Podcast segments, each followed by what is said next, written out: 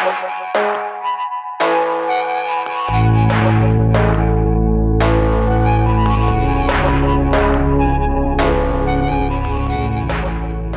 привет! Вы слушаете самый полезный русскоязычный подкаст о фитнесе, правильном питании и здоровом образе жизни «Бердибилдинг». Сегодня мы поговорим о гирях, о тренировках. Наконец-то мы до этого добрались. Кто мы? Я, Андрей Барышников. И я, Роман Юрьев. Поговорим о гирях, о том, почему я начал с ними тренироваться и какие у меня сейчас есть впечатления об э, этом спортивном снаряде, о какие у меня впечатления о тренировках с ним. Но Прежде чем мы перейдем к обсуждению гирь и моего о них рассказе, у нас есть партнерский модуль с магазином Bag Wallet, где продаются сумки, различные EDC-аксессуары, и в том числе вот я себе взял бутылки и полотенца. Рома тоже себе взял несколько вещей, мы сейчас о них вам расскажем. А дело в том, что наши подкасты, вообще от семейства Бородокаста, подружились с магазином, магазин в разные подкасты разослал разные вещи, ну и в качестве оплаты, скажем так, мы рассказываем об этих вещах, мы их сами выбирали. Это не то, что нам что-то прислали, что нам не нужно, мы сами выбрали. Я, когда думал о том, какие вещи вообще мне как бы нужны, чтобы они бились с контекстом тренировок, чтобы вам было какая-то эта информация полезна, чтобы было ее полезно слушать, я остановил свой выбор на двух бутылках, которых я храню, ну, я лично воду храню, я думаю, что в них можно хранить не только воду. И также на одном полотенце. Э, сейчас кратко расскажу о каждом, потом, Ром, давай ты. Идет? Конечно. Значит, почему я выбрал вообще бутылки? Ну, на то есть две больших причины. Во-первых, э, бутылки если мы берем обычные пластиковые, которые там, допустим, из-под э, бонаквы или еще какой-то воды, они мнутся, в них очень быстро настаивается вода и начинает тухнуть из них неприятный запах становится. А меня это всегда очень сильно смущало, ну а тут еще Вика начала, скажем так, угорать по защите экологии и окружающей среды. То есть мы сейчас не пользуемся пластиковыми пакетами, у нас шопер такой тканевый с собой носим. Мы стараемся минимизировать количество мусора, который от нас исходит. Ну а пластиковые бутылки в это все, конечно, никак не вписываются. И я подумал, что взять несколько бутылок универсальных, которые бы подходили под хранение разных жидкостей, подойдут в том числе и для людей, которые тренируются, потому что когда я ходил в спортзал, то у меня было несколько вариантов. Либо я ношу с собой шейкер, которым, как правило, у меня была не вода, либо я ношу с собой дополнительно пластиковую бутылку, в которой находится вода. Ну, а потом эта пластиковая бутылка отправляется в урну, потому что долго в ней хранить ничего нельзя, потому что она начинает вонять. И это та причина, почему я выбрал в магазине Bag Wallet э, бутылку, которая называется Memo Bottle. Memo Bottle есть в нескольких размерах. Они пронумерованы по названиям в формате листов. У меня это бутылочка А6 на 375 мл. В чем, короче, особенность? Во-первых, бутылка это не круглая, она плоская, то есть она похожа на фляжку. Почему я взял такой? Потому что я могу таким образом класть ее не только в какие-то рюкзаки и, допустим, пакеты, но я могу и носить ее в мессенджере или в слинге, то есть в узких сумках куда она помещается. Это раз. А вторая причина, почему я ее взял, она гипоаллергенная. То есть э, в ней есть антибактериальное покрытие, которое не дает разводиться бактериям, которые у нас всегда присутствуют во рту. В результате чего, вот я в нее, допустим, наливаю воду, если эта вода, естественно, чистая, ну, разумеется, она может пролежать полмесяца, и с ней ничего не происходит, потому что нет бактерий, которые бы эту самую воду, как правильно сказать, отравляли, да? Так можно сказать? Загрязняли. Загрязняли, да-да-да. И вот это меня очень радует. Я пользуюсь ей уже... Нам давно же прислали с тобой товары, но мне так точно, типа месяц больше, да? Она прям стала, вот эта конкретная бутылка стала неотъемлемой частью моего рюкзака и моего мессенджера. Тебе давно пришло, буквально там сразу, а до меня Почта России, а затем Почта Украины это все дело доставляла вот как недели три, а то, может быть, и... Ну, я буквально забрал чуть ли не неделю назад, наверное, их. Я уже поэтому успел попользоваться, да, у меня, наверное, чуть более развернутый опыт использования будет. Вот эта бутылка Memo Bottle мне очень понравилась. Вике я тоже давал попробовать, ей она не очень понравилась по одной ровной причине. Ее смущает, что бутылка похожа на фляжку по своей форме, и она прозрачная. То есть ты когда наливаешь туда воду, она, допустим, на работу, когда ходит, иногда пьет из нее, пробовала, точнее, пить. И ей казалось, что на нее все косятся, потому что такое ощущение, как будто она бухает. Ну, потому что, ну, внешне это действительно, наверное, может показаться, что у вас там не вода. Но меня лично чужое мнение не смущает. Мне главное, чтобы удобно было, и у нее есть весьма практическое применение. Упаковано клево, но я об этом не буду распространяться, потому что, мне кажется, это на конечный продукт никак не влияет. Была у меня еще другая идея. Я взял еще одну бутылку, которая называется Q. Значит, здесь тоже штука необычная. Это резиновая бутылка, которая умеет складываться как гармошка. То есть у нее получается вариативный размер. Она может вмещать, там, скажем, как 600 мл воды, так и типа около литра. То есть в зависимости от того, какой ты ее размер задашь. Ее можно сгибать, ее можно скручивать. То есть ты можешь придавать ей вдобавок еще разную форму. Все бы хорошо, но бутылка это себя зарекомендовала, к сожалению, отрицательно. Я в результате ею не пользуюсь, и Вике она тоже не пришлась. Во-первых, после того, когда ты ее распаковываешь, ее нужно прокипятить в воде на протяжении где-то 15 минут. Так написано прямо в инструкции использования. Я ее прокипятил в воде, но, короче, в чайнике была накипь. Эта накипь въелась в резиновое покрытие бутылки, и в результате, я не знаю, почему я решил ее кипятить в чайнике, честно говоря. Надо было, конечно, засунуть... В кастрюлю. Э, в кастрюлю, да. Но я прокипятил зачем-то в чайнике, и в результате вот эта накипь въелась вот в этот резиновый материал, из которого она сделана. И теперь она очень неприятная на ощупь. Не могу объяснить. Я, короче, пытался ее отмыть, после этого, к сожалению, не помогает. Видимо, ее пропитало насквозь. А вторая причина, которая мне не понравилась, когда ты, допустим, наливаешь в нее часть воды, ну, не полностью заполняешь весь объем, а, допустим, какую-то его часть. Если возникают какие-то резкие движения, я не знаю, допустим, ты ее несешь в руке, да, и там подскользнулся или резко махнул рукой, или в сумке она может быть не крепко закреплена, просто лежит где-то или там в рюкзаке, то под весом воды, даже несмотря на то, что по идее там вакуум, она все равно раскладывается в полное состояние. То есть она не удерживает эту форму. Она ее точно будет удерживать, если ее со всех сторон чем-то прижать. Ну, допустим, у тебя прям реально мало места, да, и тебе вот надо еще с собой как-то уместить воду. Это как бы окей. Но вот именно в таком контексте, что ты ей задал конкретный размер, она его удерживает, у меня, к сожалению, не получилось. То есть сама концепция не работает. И единственное применение, которое я вижу этой форме в нынешнем ее исполнении, ровно одно – в сумке во время там похода или еще чего. Мне кажется, это изначальная идея, в общем-то, для нее, думаю, была. Наверное, но я просто как-то, честно говоря, воспринимал ее иначе. Я воспринимал ее как бутылку, которая может быть разного размера в зависимости от того, как много мне нужно с собой унести жидкости. И вот эта идея, она не работает. Но как э, штука, которую можно опорожнить, а потом сложить, она будет занимать мало места, да, это вариант. Я, кстати, вот в этом контексте пользовался ею. У меня слинг 5-литровый, э, и туда она по длине просто не помещается. Ну, то есть туда вообще в целом бутылка по высоте, если ее класть, из-за своего размера не помещаются. Потому что слинг 5-литровый, то есть она туда может поместиться только если горизонтально класть. Но у меня там находится фотокамера, у меня там находятся другие принадлежности, и, соответственно, так я ее положить просто не могу. И вот эта бутылка Q, она помещается, потому что я могу сделать ее, скажем, половинчатого размера. Но вообще в целом от этого продукта я остался скорее ну, разочарован. Я ожидал большего. То есть мне казалось, что это реально прямо очень крутая идея. Мне кажется, что концепция действительно крутая. Но на мой взгляд, она не очень работает. Третий товар, который я взял, это нанополотенце из нанофибры, если точнее говорить. Это полотенце, которое называется Metador Nano Dry Shower Towel. Это очень маленькое полотенце, которое сделано из какой-то наноткани, микрофибра, я думаю, да, ближайшая альтернатива.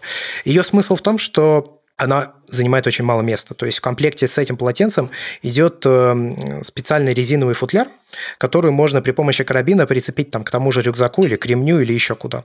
И вот это полотенце, когда ты его разворачиваешь, у него вообще получается достаточно большой размер. Но у меня версия, которая называется Small, она 39 на 39 сантиметров. И Вторая особенность этого полотенца, оно тоже покрыто антибактериальным покрытием. То есть, я его использую во время тренировок.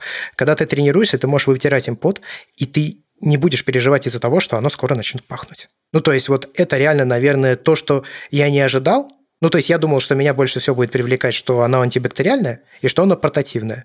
А меня больше всего на самом деле проперло то, что оно очень быстро сохнет. Ну, то есть оно сохнет буквально минуты за 3-4. И это хороший вариант, мне кажется, для тренировочного зала. То есть, условно говоря, ты сделал несколько подходов, пошел, ну, когда, допустим, делал жим лежа, снял, пошел делать что-то другое, положил рядом, оно уже высохло. Вот это огонь. То есть у тебя нет такого, знаешь, ты, когда особенно интенсивная тренировка, ты потеешь, потеешь, потеешь. У меня сейчас во время тренировок с гирями это регулярная история вообще. Ты вытерся, и через какое-то время ты вытираешься, и уже как бы мокрое полотенце, вот эти ощущения, они, мягко говоря, неприятные. Их можно, конечно, игнорировать, но когда у тебя есть сравнительный опыт, вот у меня он теперь есть, то сразу понимаешь, блин, а как я, типа, раньше пользовался обычными вот этими полотенцами. Также я думаю, что это будет очень хороший походный вариант потому что, ну, сам оцени, портативное полотенце, которое, в общем, имеет, ну, достаточно большие размеры, чтобы полностью им вытереться, быстро высыхает, и при этом, когда ты его складываешь, то оно помещается вот в этот э, силиконовый, ну, это, я не знаю, как правильно сказать, футляр, который, в общем, размером, ну, где-то с ладонь. Конечно, его не получится так красиво запихнуть в этот самый футляр, чем когда оно там лежало изначально, как его туда производитель засунул. То есть у меня это всегда выглядит, знаешь, как какой-то такой комок просто хоть как-то его туда засунул, и нормально. У меня похожая штука есть, это я прекрасно понимаю. То есть, самая проблема – это засунуть, да. Но по совокупности качеств это мое сейчас любимое полотенце. Ну, то есть, я им пользуюсь типа 90% времени. У нас дома много полотенец, но они мне стали просто не нужны. Я вот его для всего использую. Для тренировок, для того, чтобы вытереться после того, как помылся. И на данный момент я его еще даже ни разу не стирал. Ну, то есть, я пользуюсь этим полотенцем месяц, я не стирал его ни разу. И оно пахнет как новое. Ну вот, собственно, такие впечатления. Слушай, ну круто, круто. Я думаю, это антибактериальное покрытие. Похожая штука есть, только без антибактериального покрытия в плане размеров. Поэтому представляю, о чем ты говоришь. Но я себе выбрал немножко другие вещи. Ну, как понимаешь, полотенце есть, мне оно не надо. Я как бы любитель EDC, тема Everyday Care, то есть э, вещи, которые занимают мало места, которыми ты пользуешься каждый день, которые полезны в быту, либо, допустим, там для тех же тренировок, например.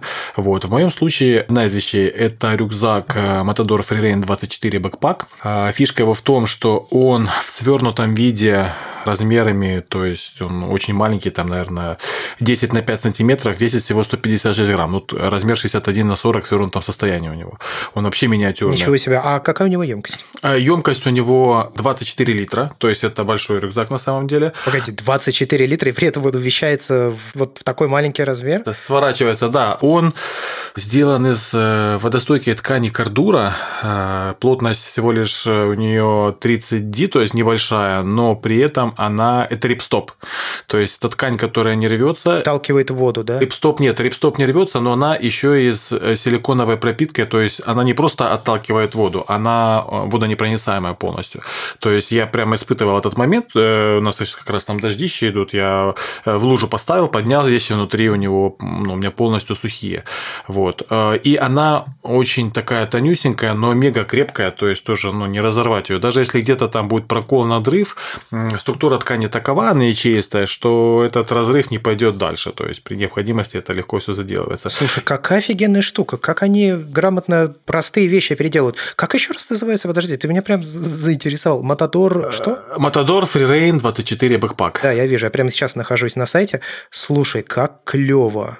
Мне нужна эта штука. Это современные технологии, и этот рюкзак сделан в формате roll-top. То есть, э, вообще, таким же образом делаются драйбеги, и вторая из аксессуаров у меня это именно драйбеги, о нем расскажу сейчас. Но сперва, опять же, рюкзак. Первое, он очень объемный, 24 литра, в него спокойно, то есть я, бываю, частенько мне приходится ездить в другие города, частенько в Литву мотаюсь, вот, и, ну, берешь как бы с собой там рюкзак с ноутбуком, берешь с собой сумку, но обычно проблема, что в ноутбучном рюкзаке ты не потягаешь вещи спортивные, я раньше с собой еще брал складную сумочку, и у меня еще был рюкзак Татонка, тоже скворачивающийся, но он, ему уже лет, наверное, 7 или 8 Татонки, ткань попроще, сворачивается он в такой пучок раза в два больше, чем Матадор рюкзак. И там буквально одно отделение, он в два раза меньше этого. То есть там 12-15 литров, при этом он более крупный. То есть тут ткань более современная, более технологичная намного, то есть он сильнее сворачивается, она более крепкая, она полностью водонепроницаемая, это тонко водонепроницаемая, но не полностью.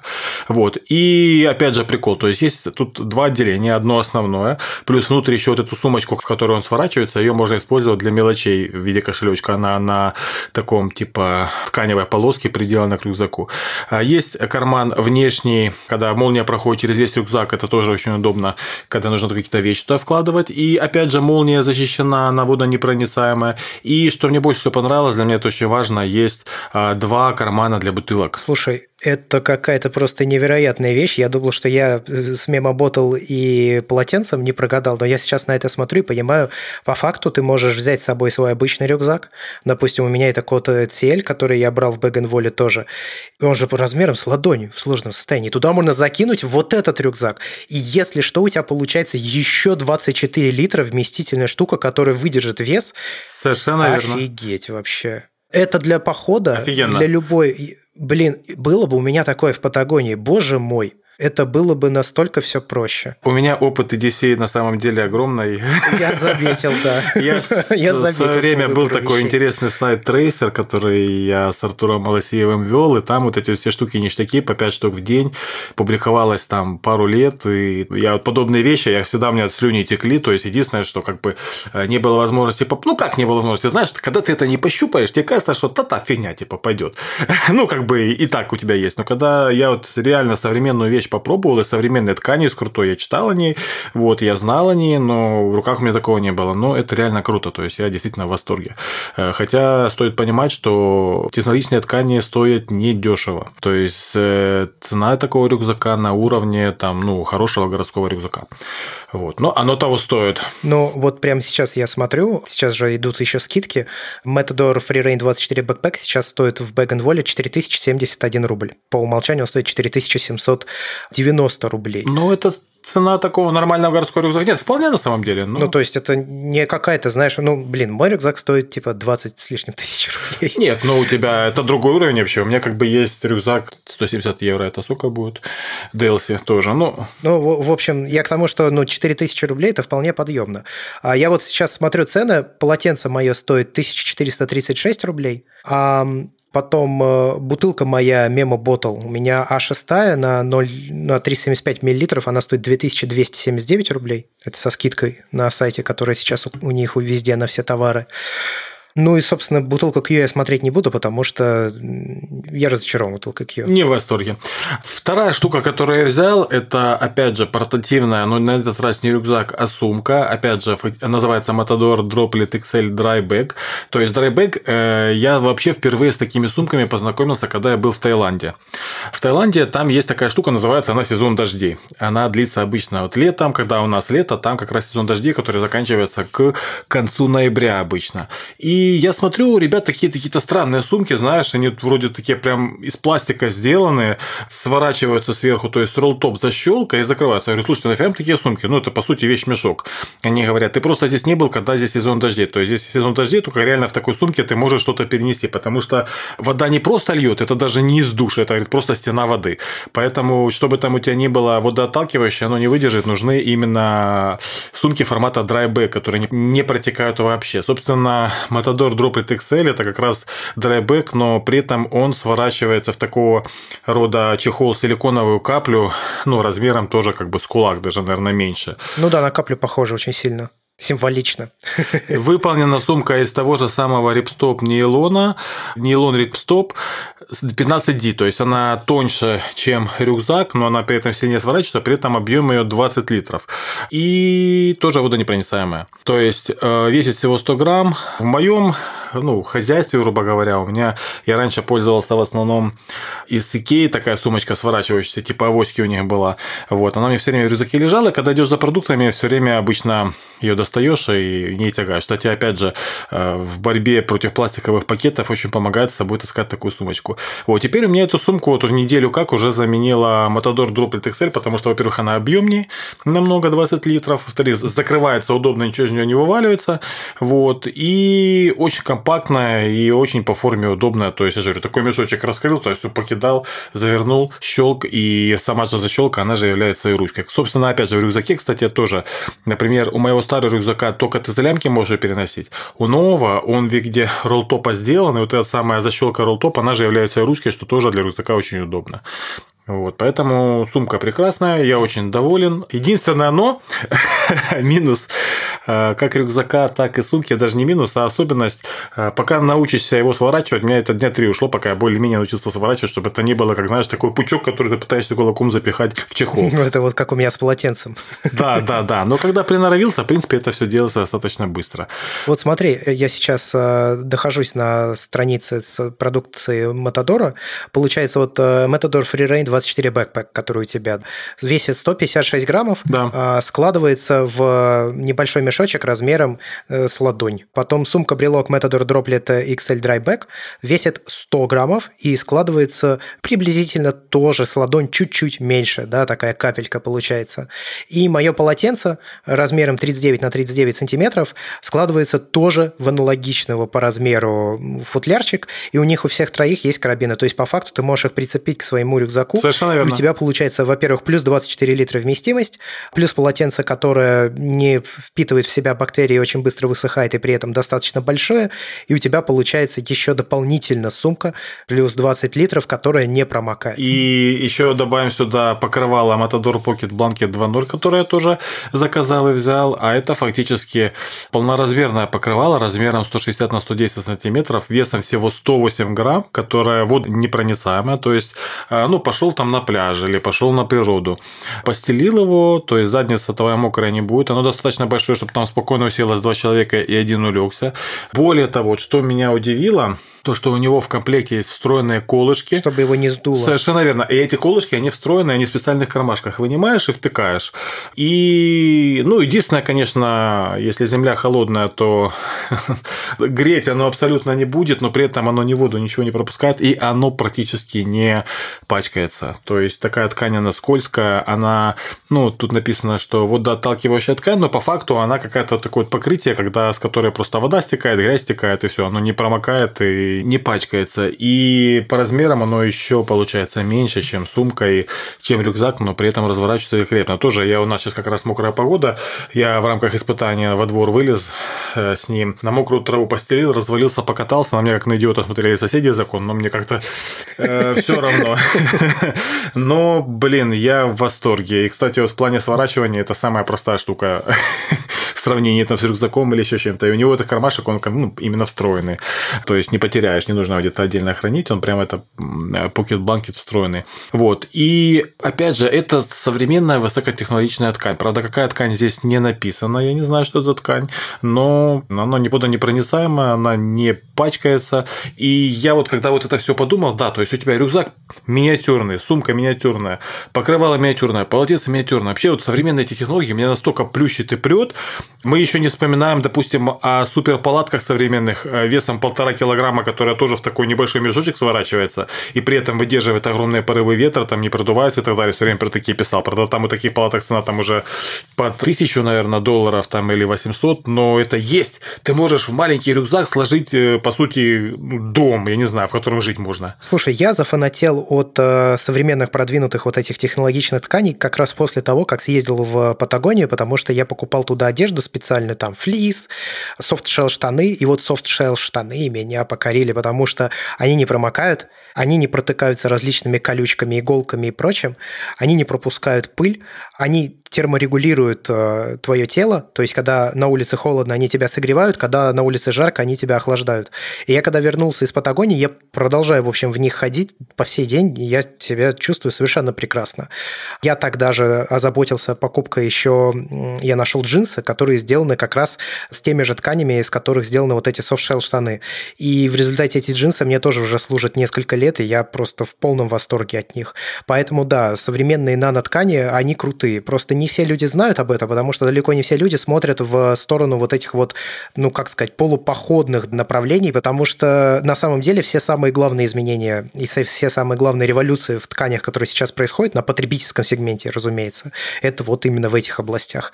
Давай подытоживать наш э, рекламный партнерский модуль. Давай. Значит, мы, во-первых, благодарим магазин Bag Wallet за предоставленные нам продукты. Если вдруг вас заинтересовал наш рассказ о каких-то из этих вещах, или, может быть, вы хотите прикупить себе рюкзак, может быть, вы хотите купить себе сумку или тоут, или еще что. Там много разных вещей. Продаются бумажники Белрой, там продаются даже какие-то, я видел, э, складные ножи есть. В общем, много разных вещей. Что мы можем вам дать, что мы можем вам предоставить как проект? Заходите на сайт Bag Wallet, ссылка будет в описании к этому выпуску подкаста, и по промокоду «Борода» вы получите скидку 8% на все товары в этом магазине. Еще раз, скидка 8%, промокод «Борода», ссылка в описании к этому выпуску подкаста. Вообще первый вопрос, который может возникнуть, а почему гири? Почему гиря? В моем случае пока что гиря одна. Я, честно, не могу ответить на этот вопрос. Ну, просто как-то так получилось. Вот так повернулись обстоятельства. Каких-то объективных причин, почему бы я начал тренироваться с гирями, ну, допустим, я захотел выступить в соревнованиях по гиревому спорту. Объективная вполне причина, э, очевидно, что ты должен начать тренироваться с гирями. У меня такого не было. Просто в какой-то момент друг у себя дома обнаружил гирю, точнее, обнаружил-то он ее давно, но вот он вспомнил о том, что она стоит и уже отполированная, условно говоря, очищенная на самом деле и готовая к тренировкам. Я говорю, ну, приноси, давай попробуем. Вот так все и началось. Я могу зато сказать, что после того, когда я начал тренироваться с гирями, прошло уже, получается, сколько нам прошло? Два месяца? Наверное. Два, может быть, даже чуть больше. Вообще ты начал об этом говорить, когда мы начали писать... 3 э, октября, я смотрю, новый у нас... Э, подкаст, да, да. Это, мне кажется, больше двух месяцев. Первый эпизод сахарозаменителя был. Да, получается, типа два месяца, может быть, чуть-чуть больше. За это время у меня очень сильно изменилось самочувствие. Ну, то есть ощущение своего тела даже. Я не говорю о том, что я стал себя чувствовать лучше или хуже. Я начал иначе ощущать свое тело. Насколько иначе я его начал ощущать? Я чувствую постоянный тонус в ногах, задней поверхности ног, вообще в целом в задней поверхности туловища, то есть это ягодицы, это спина. Я чувствую тонус в руках, они особенно сейчас начали расти, то есть вот спустя некоторое время адаптации к тренажеру, к этому снаряду спортивному, к адаптации к его тренировкам, к тренировкам с ним, я начал замечать, что я начал расти. То есть потребовалось какое-то время, и сейчас у меня прям все начало постепенно увеличиваться. Это резко стало заметно в зеркале. То есть обычно же как ты когда тренируешься, особенно если ты тренируешься давно и долго, то ну, какой-то ощутимый визуальный прогресс ты сам замечаешь только если, я не знаю, может быть, если ты стероиды используешь, да, и там у тебя все начинает пыщить жаром. Ну, ты знаешь, э, на самом деле вот стероиды жаром нет, это, опять же, один из мифов, и, по крайней мере, если это все делать правильно, ты это замечаешь, ну, не, не очень быстро. Вот. Но э, я понимаю тебя, потому что у меня были подобные ощущения, когда я начал, э, перешел к силовому жиму, когда я в пауэрлифтинге, э, 8 месяцев в пауэрлифтинге был, занимался. Вот реально я тоже, знаешь, вот долго занимаюсь, занимаешься, там неважно, с фарм поддержка без, а, действительно ты до какого-то доходишь какого-то пика, и там дальше уже особо визуально изменяться сложно что-то увеличить. Когда занялся силовухой, вот тоже помню, как вот два месяца подготовки у меня уже прошло, и прям вот реально, ну, у меня это грудные, плечи, то есть руки начали, наконец-то, я, сука, себя помню, там бицепс постоянно там 45, 46, там максимум 47, а тучпок там руки пошли, и, ну, я прекрасно понимаю, и у меня тоже конкретно была силовуха. Фактически, гиревой спорт у тебя тоже силовуха. То есть изменился тип нагрузки и изменилась реакция организма на него. Что-то незнакомое, что-то непривычное пошли расти, потому что надо с этим как-то всем справляться. В общем, на самом деле причина-то понятная. Ну да. Как да. мне кажется. А, что вообще тренирует гири? Это, наверное, еще один вопрос, который возникает следом. В общем-то, все, кроме грузи. Ну, если, конечно, не делать жим но это получается, в общем, то же самое, как если бы вы жали гантели, наверное, только, может быть, не так удобно. Они тренируют особенно сильные квадрицепсы и бицепсы бедер, то есть ваши ноги спереди и сзади, они тренируют мышцы кора, тренируют продольные мышцы спины, тренируют широчайший, плечевой пояс, весь абсолютно, то есть это и дельты, и в том числе это трапеция. Они же тоже входят в плечевой пояс, верно? Да, да. Это трицепсы, как ни странно, об этом я чуть подробнее попозже расскажу. Это бицепсы, что еще более странно на самом деле. И предплечья. Тут ничего странного нет. Э, в общем, я думаю, что никого это не удивляет, потому что на предплечье приходится очень большая нагрузка на протяжении абсолютно всех упражнений, чисто гиревых и отвлеченных, тоже как-то хоть связанными с гирями. Потому что гири эти надо держать банально в руках. Конечно, любой хват, но я вот с тобой не согласен насчет странности касательно бицепса и трицепса. То есть, э, опять же, допустим, для меня было странно, когда начал расти ощутимо бицепс при жиме силовом, а то же самое у тебя при работе с гирями, потому что бицепс во всех подобных э, движениях силовых, когда вот руки там вверх выходят и так далее, это стабилизатор основной, именно бицепс. А трицепс – это разгибатель, то есть там вполне понятно, почему он нагружается и работает. Ну, просто я, знаешь, привык, когда тренируешься с железом классическим, классическим таким, то есть штанги, да, то есть у тебя там многоповторный подъем, там ты чувствуешь растяжение бицепса, сокращение бицепса, и ты вот, ну, ты как бы понимаешь, я сейчас вот работаю на него, и он в результате там на это как-то отзывается, и происходит какой-то рост. Большой, небольшой, неважно, ну, ты сам, как бы, ты четко понимаешь, я делал вот это, оно выросло. Я делал вот это, оно тоже выросло. А здесь вроде как ты целенаправленно их не тренируешь, но при этом они тоже растут. И вот из всего того, что сейчас во мне изменилось, помимо ну, улучшенного самочувствия, даже не улучшенного, а изменившегося, я вот отдельно могу уделить внимание рукам, потому что вроде бы целенаправленной нагрузки на них нет, она косвенная, но они тоже растут и отзываются, по крайней мере, в моем случае, очень хорошо. А подругу, кстати, тоже могу сказать, что по нему заметно, мы в целом с ним стали становиться шире. Я имею в виду не в области толщины именно... Живота. Да, да, да, да. А нет, просто начали становиться шире. У нас плечи раздались, массивнее, у нас руки да, раздались, да, да, у нас спина, да, мы стали массивнее. Все так. Помимо этого, тренировки с гирями – это такой ну как бы правильно сказать, я бы сказал, что это силовая выносливость, то есть это такая полукардионагрузка, даже я бы сказал кардионагрузка, которая одновременно требует от тебя недюжинных приложений сил, в результате чего у тебя очень сильно растет сила хвата. Об этом я тоже чуть подробнее расскажу, почему именно растет сила хвата, потому что на первый взгляд там тоже нет таких движений, в которых бы, ну прямо знаешь, крепко надо было держать очень гирю и так далее. У тебя растет сила рук, у тебя растет сила спины, плечевого пояса, также растет общая выносливость и выносливость ног. По общей выносливости и выносливости ног это особенно заметно на тех же самых тренировках с гирями, о чем я чуть дальше расскажу. Какие есть базовые гиревые упражнения? Глобально они делятся на три движения. Это махи, это толчок и рывок. Первое упражнение, с которого мы с другом начали, были махи. И я думаю, что из всех упражнений, которые есть в тренировках с гирями, махи являются самыми эффективными. То есть, в принципе, как мне кажется, их можно применить в тренировку любому абсолютно человеку. Каждый от этого получит определенного рода преимущества, плюс еще получит необычный способ кардионагрузки. Махи очень обманчивые упражнения, потому что когда ты их начинаешь делать, тебе кажется, что это достаточно просто. Особенно если ты смотришь на то, как это кто-то делает со стороны. Ну что там, стоит человек, да, и, значит, опускает гирю между ног, вываливает ее наверх. Ну, то есть перед собой, как маятник, она так летит сверху вниз, снизу вверх, сверху вниз, снизу вверх, сверху вниз. Ну да, там 24 килограмма или там 16 килограммов, в зависимости от того, с какой гири вы будете тренироваться. Вроде бы ничего такого, ну, держит и держит, да. Когда ты начинаешь это делать, первые где-то повторений 10-15, я говорю сейчас с опыта человека, со стороны опыта человека, который до этого 5-6, сколько я уже тренируюсь-то, 7 лет тренировался в зале. Первые 10-15 повторений даются, ну, не то чтобы прям совсем легко, но, в общем, достаточно просто. Однако уже где-то в районе 15 повторения внезапно становится резко тяжелее. И с каждым последующим повтором становится еще сильнее, еще сильнее, еще сильнее и намного тяжелее. Уже на 20-м ты чувствуешь, что сердце у тебя колотится, у тебя отдышка, ты весь мокрый абсолютно сразу. То есть вот эта разница между 15 и 20 оказывается просто какой-то катастрофической. Слушай, ну это же, опять же, э, очень интересный момент. Это великолепная демонстрация работы энергетических систем. То есть, когда у тебя первые где-то 5 махов – это АТФ, ты их вообще не чувствуешь. Потом еще 10 махов, те же самые 10 секунд, это у тебя работает креатин-фосфатная система, которая восстанавливает АТФ, и как бы тоже практически вес не чувствуешь, он небольшой. А потом у тебя заканчивается креатин-фосфат на текущий подход, и тело переходит на гликолитическую систему, а там уже нужен кислород. И поэтому появляется дышечка, появляется жжение, появляется все. То есть это прям очень жирная демонстрация, прям, как что называется, задницей прочувствовать, как у тебя все это вот работает. И это офигеннейший опыт на самом деле для понимания касательно отдыха между подходами и касательно того, как, ну, вообще, как скорость выполнения упражнений и прочие моменты. Вот. Просто классика на самом деле. Мы начали с другом э, тренироваться. Мы делали махи по 4 подхода по 15-20 повторений. И, в общем-то, каждый раз, когда я заходил в интернет, смотрел очередной видеоролик, где там рассказывают о том, как тренироваться с гирями, и человек там рассказывает какие-то, типа, я сделал 4000 махов, ну, условно.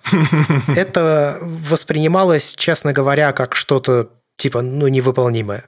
Однако вот спустя два месяца, последняя на данный момент тренировка у меня была, получается, если я не ошибаюсь, позавчера на момент записи, и за один подход я сделал, получается, 115 повторений. Ну, вот Прогресс, в общем, за два месяца есть и достаточно простой. Суммарно за всю тренировку у нас уже были такие, мы делали по 500 повторений.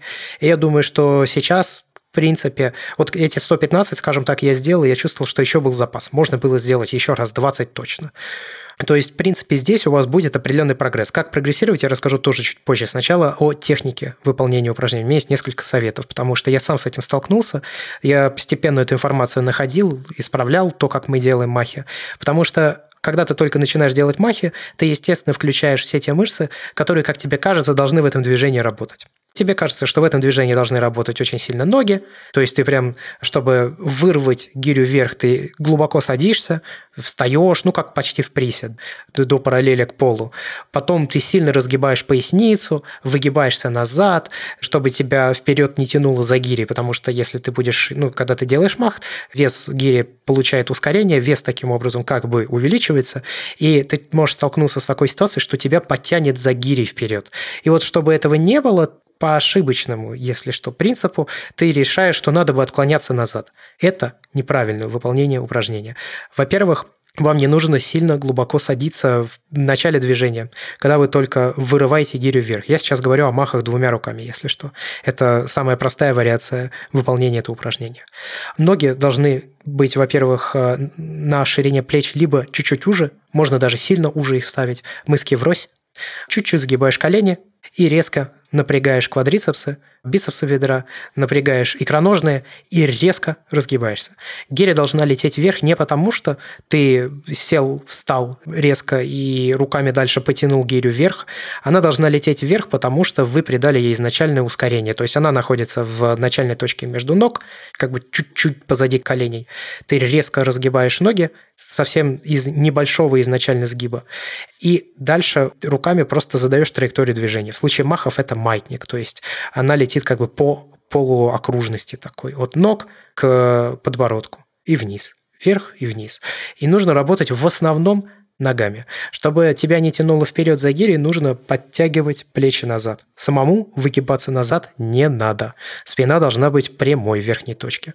То есть в основном здесь работают ноги. Все остальное работает подспудно. Безусловно, здесь работает бицепс, потому что тебе надо удерживать гирю, когда ее рвет вперед. Тут работает спина, потому что ты как бы, получается, приведя плечи назад, держишь ее сокращенной, широчайшей я имею в виду.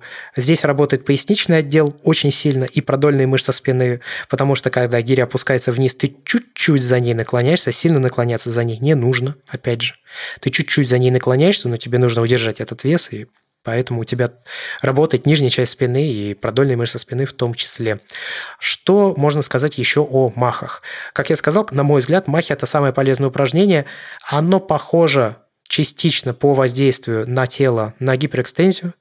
Оно похоже Наверное, больше ни на что, честно говоря, она не похожа. Постепенно количество повторений, которые вы будете делать э, в махах, оно будет расти. И мы с другом, чтобы прогрессировать в махах эффективно, делаем примерно так. Несколько тренировок мы делаем по 30-40 повторений в подходе. То есть это даже, наверное, не 50% от максимума по количеству раз, сколько мы можем сделать. И несколько таких подходов, и несколько таких тренировок. А потом мы делаем пробивную тренировку. Пробивная тренировка может быть двух типов. Первый тип таких тренировок – это мы делаем прям друг за другом без отдыха по 50, по 70 повторений. То есть он типа делает 70 повторений, я 70 повторений, он 70 повторений, я 70 повторений. И так, пока мы не дойдем, скажем, суммарно до там 500 повторений или там 800 повторений. Я как пример сейчас называю эти числа. Ну, до 500 мы точно доходили. Второй вариант пробивной тренировки – это на количество повторений в одном подходе. То есть вот я рассказывал, что сделал 115 повторений на последней тренировке, которая была. Это был пример пробивной тренировки, потому что еще полмесяца назад 115 я сделать не мог вообще никак. 80 это было очень много для меня. Сейчас 115, и еще был запас. Помимо махов двумя руками, существует еще махи одной рукой. Здесь есть э, одно важное отличие, даже два, в том, как ты выполняешь это упражнение. Во-первых, важно, как ты держишь гирю в нижней точке, амплитуда движения, то есть когда гиря находится между ног. Ее можно держать тремя разными способами. У тебя, ты ее держишь за рукоятку, у тебя большой палец может смотреть на тебя, то есть э, как бы он направлен между ног.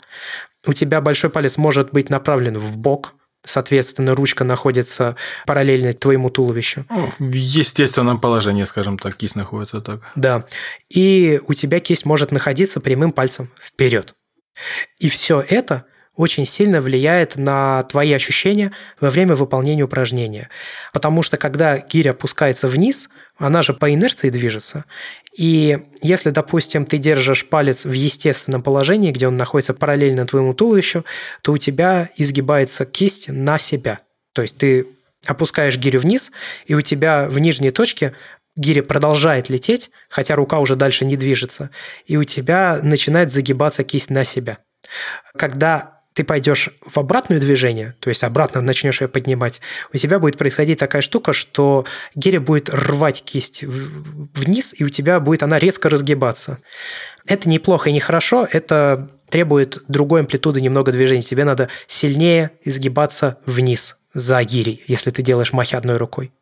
То есть и вот так ее держишь. Я делаю махи с пальцем, направленным на себя – то есть так у тебя кисть практически не гнется, она не может гнуться, и ты чуть-чуть просто сгибаешь нижние точки локоть. Вот. Ну, то есть рука не прямая, а чуть сгибается в локте. У меня еще э, вопрос. Э, дело в том, что я пробовал тоже поработать с гирей с одной, у нас там 24 килограмма есть, помахать. Я бы хотел уточнить, и, возможно, это будет, я думаю, интересно слушателям, это постановка ног, именно работа колен. Потому что для того, чтобы подключать бедра, по крайней мере, могу сказать по себе, это важный момент, и чтобы не было дискомфорта в коленях, необходимо именно колени разводить в стороны. Именно в стороны. То есть не, не перед... И при этом постановка самих ног, вот у меня, если э, не просто носки ставить в сторону колен, то есть 45 и больше градусов, а все-таки чуть-чуть ровнее сами стопы, но колени все равно расходятся в стороны. Тогда у меня получается упор конкретно в пятку, и тебя ни, ни, никуда не шатает ни вперед, ни назад. И вот тогда квадрицепсами ты это все дело э, забрасываешь. Очень часто я видел, даже вот ребята даже вот на кроссфите занимаются, махи делают, и у них колени смотрят строго вперед, и ну, это реально прям, ну, у меня болеть колени начинают, когда я такое вижу. Э, хотел уточнить, как ты делаешь. Стороны колени, это, это важный момент на самом деле. Ну. Все так, я постепенно пришел к тому, что колени должны смотреть в стороны, стопы у меня тоже смотрят в стороны, и я тебе более того скажу, когда ты делаешь махи, вот ты сказал, что вес приходится в пятку, в этом случае, в случае именно махов с гири, если делать э, по гиревому, из той информации, которую я нашел, вес должен приходиться в мысок. Ну, то есть э, не в самый конец мыска, а вот там, где у тебя начинается, где-то начиная с середины и до пальцев. Вес вот сюда должен приходиться. То тогда у тебя будет взрывная сила, потому что на самом деле, когда ты делаешь вот этот взрыв, после которого гири летит вверх, да, ну, по параболе, ты даже чуть-чуть привстаешь на мыски, потому что ты напрягаешь икры. То есть э, вес вот сюда должен приходиться, по-хорошему. Чем отличается еще махи одной рукой от махов двумя руками? Когда ты делаешь махи одной рукой, твоя вторая рука, во-первых, не должна быть уперта в э, какое-то бедро там, или в пояс. Вторая рука помогает первой руке, которая, которая держит гирю. Ты ей машешь тоже ты сопровождаешь движение гири. Ты не держишь саму гирю, но твоя рука вместе с рукой с гирей движется. Если в нижней точке, то она заходит назад за туловище, как у бегуна спринтера, как на старте. И когда ты вырываешь ее вверх, ты прям сопровождаешь рукой второй, допустим, но если ты держишь гири в правой руке, то левая рука следует за правой рукой рядом сбоку и вылетает тоже на уровень подбородка. То есть вторая рука обязательно должна работать тоже. Ты не должен просто держать ее висящую как плеть, ты не должен держать ее статично и ни в коем случае не должен упирать ее куда-то в корпус. Она должна помогать второй руке, чтобы у тебя сохранялась вот эта инерционность движения и не кривился корпус, не там изгибался куда-то, чтобы удержать вес в одной руке. Второе упражнение, которое мы тоже начали делать, в принципе, в первый же день, это толчок. Толчок технически, по крайней мере, мне кажется куда более сложным упражнением, чем, допустим, махи. Хотя и те же махи мы осмысляли, если так можно сказать, на протяжении где-то полутора месяцев. Ну, то есть вот сейчас есть четкое понимание того, как делать махи. В толчке я чувствую, что еще нужно какое-то время до конца развиваться и прогрессировать. Глобально толчок э, гири очень похож на толчок штанги, если мы посмотрим на тяжелоатлетические упражнения. Но он именно визуально похож, потому что в том, как выполняется упражнение, различий, конечно, очень много. Толчок состоит глобально из, ну, наверное, двух фаз, правильно будет сказать, э, движения. Первое – это ты, когда поднимаешь гирю на грудь, либо же на живот, об этом чуть позднее. И вторая половина движения – это когда ты выталкиваешь ее вверх. Что здесь нужно понимать? Во-первых, э, в первой половине движения, когда ты берешь гирю на грудь, тебе ее нужно, соответственно, оторвать от пола, дать взрыв ногами и если в случае махов ты направляешь лететь гирю по параболе, то здесь ты рукой направляешь ее лететь вверх. То есть тебе нужно придать ей изначальное ускорение, чтобы она полетела вверх, а дальше ты рукой ее направляешь. И в процессе полета ты подводишь руку под гирю, ставишь руку, получается, перпендикулярно полу и упираешь ее в свое туловище. Вот здесь начинаются различия, потому что в зависимости от э, соотношения рычагов в твоем теле и наличия или отсутствия гибкости есть разные варианты того, куда можно ставить руку. Самый грамотный вариант, технически обоснованный именно тем, что ты будешь придавать дальнейший импульс движения и так далее, и так далее, это ставить локоть на подвздошную кость. Но то есть тебе для того, чтобы это сделать, нужно основательно так согнуться в спине и плечами как бы накрыть гирю. Я не достану. я видел это, и я когда вижу, я видел, как профессионал работает, там, правда, дедушка лет, наверное, под 80, но прям заслуженный гиревик э, в зале. Такой, когда он так стоит, мне кажется, что он сейчас просто сломается. Да, это кажется со стороны страшно, но на самом деле как оказалось, это не страшно. Но не все могут так согнуться. Не у всех хватает гибкости. Вот я, допустим, так сгибаюсь, мой друг так согнуться не может. Поэтому есть другой вариант, куда ты ставишь э, руку, ты ее ставишь на грудь. Ну, то есть это не прямо, что она у тебя на самой груди стоит. Она стоит чуть-чуть под грудью. Но ты ее все равно должен держать руку не где-то там сбоку висит, а она стоит на туловище. Не сбоку, а спереди. Это очень важно, потому что в зависимости от того, где ты держишь руку, гиря будет лететь по разной траектории вверх. Если ты держишь гирю сбоку, то у тебя будет больше жимовое движение, а не толчковое. Если она находится перед тобой, то ты будешь придавать дальнейший импульс ногами, я сейчас расскажу об этом подробнее. И если ты правильно держишь гирю, то все ускорение будет приходиться именно в гирю, она будет прям выстреливать вверх. Это очень важно. Вот ты ее, значит, взял на грудь, да? Как нужно держать руку? Твое предплечье и локоть, э, локоть направлен вниз, предплечье находится перпендикулярно полу, а само предплечье прижато к корпусу. Это тоже очень важно, потому что, опять если она будет не прижата до конца к корпусу, то есть ты прям саму гирю держишь ближе к подбородку, получается, своя кисть там, где находится, она ближе к подбородку находится. Если ты ее так держать не будешь, то во время толчка у тебя рука может улететь куда-нибудь вправо что может привести к тому, что ты выронишь гирю, потому что ты ее не удержишь, либо ты ее не толкнешь достаточно высоко, либо, не дай бог, ты еще можешь травмироваться таким образом. За этим нужно прям ну, основательно следить, и, наверное, перед тем, как делать это, стоит посмотреть хотя бы приблизительно, как выглядит вообще это движение. Здесь, наверное, сказывается недостаток того, что мы ведем подкаст, да, и у нас только аудио. Есть еще важная штука в том, как ты держишь гирю. Вот здесь мы сейчас приходим к самому неприятному аспекту тренировок с гирями – это первичная адаптация к удержанию этого а, снаряда. Дело в том, что гиря, она же железная, и так или иначе при выполнении толчка, либо при, особенно при взятии гири на грудь, когда держит гирю, то есть не так, что кисть загнулась назад, гиря висит на изогнутой назад кисти и чуть-чуть прилегает к предплечью. Это неправильно.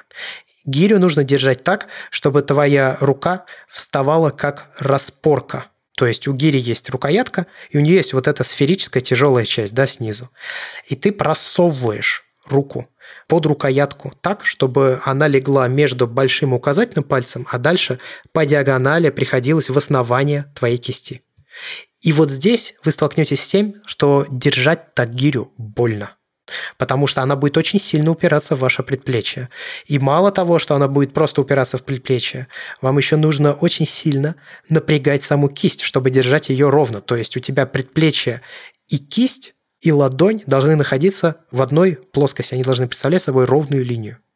То есть у тебя гиря, получается, лежит именно на предплечье. И, блин, я не знаю сколько, ну первый месяц мы с другом от этого очень сильно страдали, потому что это больно. Это тупо больно. Я ходил, у меня были огромные синяки на каждом предплечье, и на правом, и на левом. Это было связано, во-первых, и с тем, что просто больно, когда она лежит, и это было также связано с тем, что научиться сразу правильно ее забрасывать не получится. Здесь мы приходим к важной еще составляющей подъема на грудь, именно первой половины движения, да, это то, как ты ее забрасываешь. Потому что, когда смотришь, как это делают на видеороликах, кажется, что все понятно.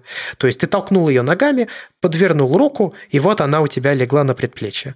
Но дальше ты можешь обратить внимание, когда будешь делать это сам, если у тебя гиря летит через верх кулака, то она будет бить тебя под предплечье, и она будет превращать его в кровавое месиво.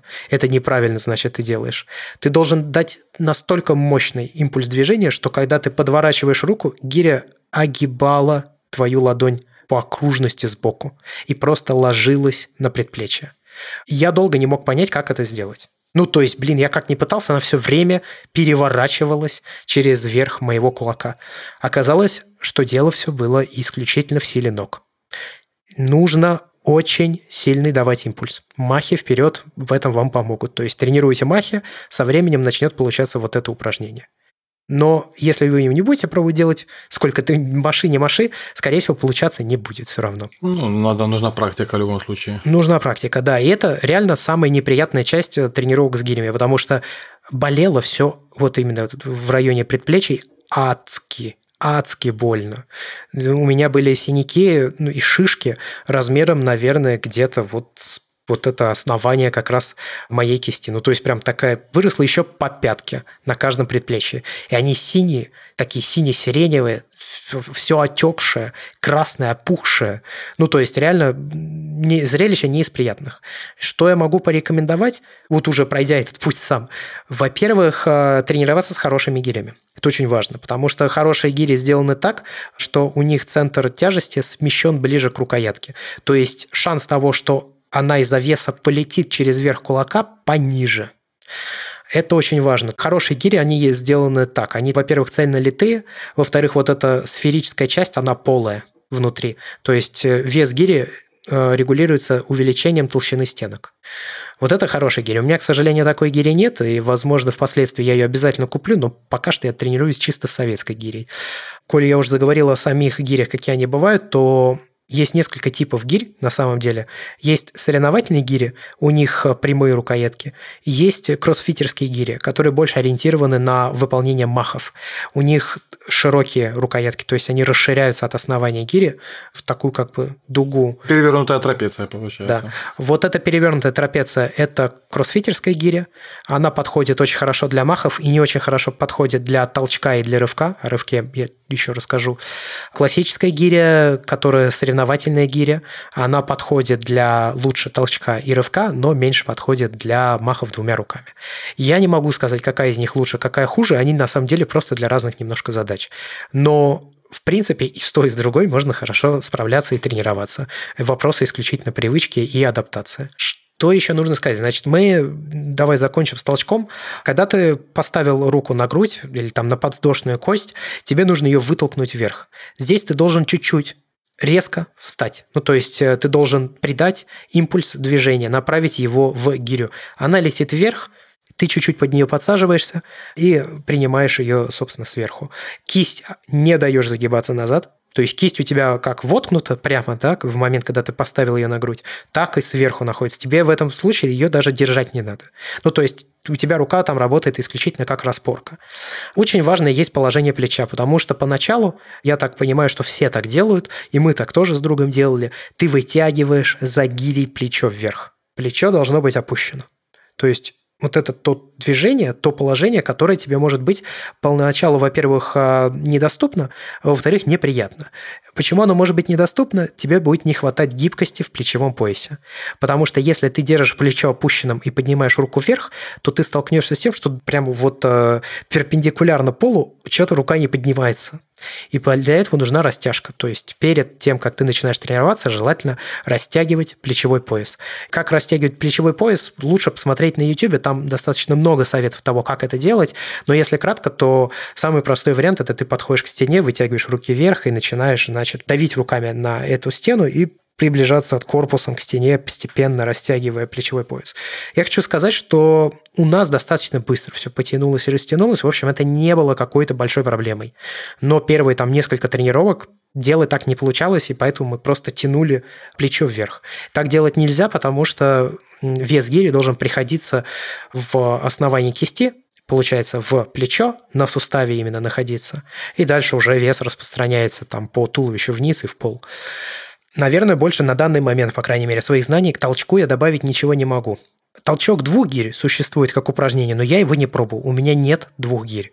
Но вообще толчок с двумя гирями – это то, к чему стоит стремиться. Какой-то следующий этап развития, скажем так, толчка – это вот э, толчок двух гирь. Там есть э, важная штука, когда ты забрасываешь гири и ставишь их на грудь, я буду так для удобства говорить, нужно одной рукой прикрывать другую руку. То есть ты должен положить пальцы обеих рук друг на друга, чтобы просто две гири тебе их не прищемили когда они будут стмыкаться. Я могу от себя добавить насчет толчка, я тоже попробовал все эти моменты, и вот, ну, я думаю, что самое сложное в толчке, особенно когда ты переходишь к гирям с э, привычной силовой работы, это то, что у меня конкретно, ну, я просто для интереса пробовал, у меня не толчок получался, а у меня просто жим гири получался. Вот этот момент, что именно нужно сильно и резко вытолкнуть ногами и под нее подсесть, э, да, ну, даже иногда страшно, что так руку выпрямите, это сейчас гирите, эту руку воткнет, грубо говоря, там в тело. Знаешь, я тебе так скажу, поначалу у меня тоже, вот на первой тренировке я тоже делал скорее больше жим, но ты очень быстро перестанешь делать жим, если попробуешь сделать его, ну, допустим, 10 э, раз подряд в подходе. Ну, это да. Потому что у тебя просто в какой-то момент ну, силы заканчиваются, и ты выжимать больше не можешь. Но тебе надо сделать там еще 2-3 повторения. Я 10 назвал как пример, кому-то может потребоваться меньше, кому-то больше. И ты прям сам будешь э, очень быстро и просто... Движение это на самом деле простое и понятное. Ты будешь сам быстро и просто приходить вот к этому движению, когда ты ее будешь именно толкать. Потому что физические силы именно такие силовые, мышечные, они будут очень быстро заканчиваться. А сейчас мы с другом делаем по 10-12 повторений в подходе.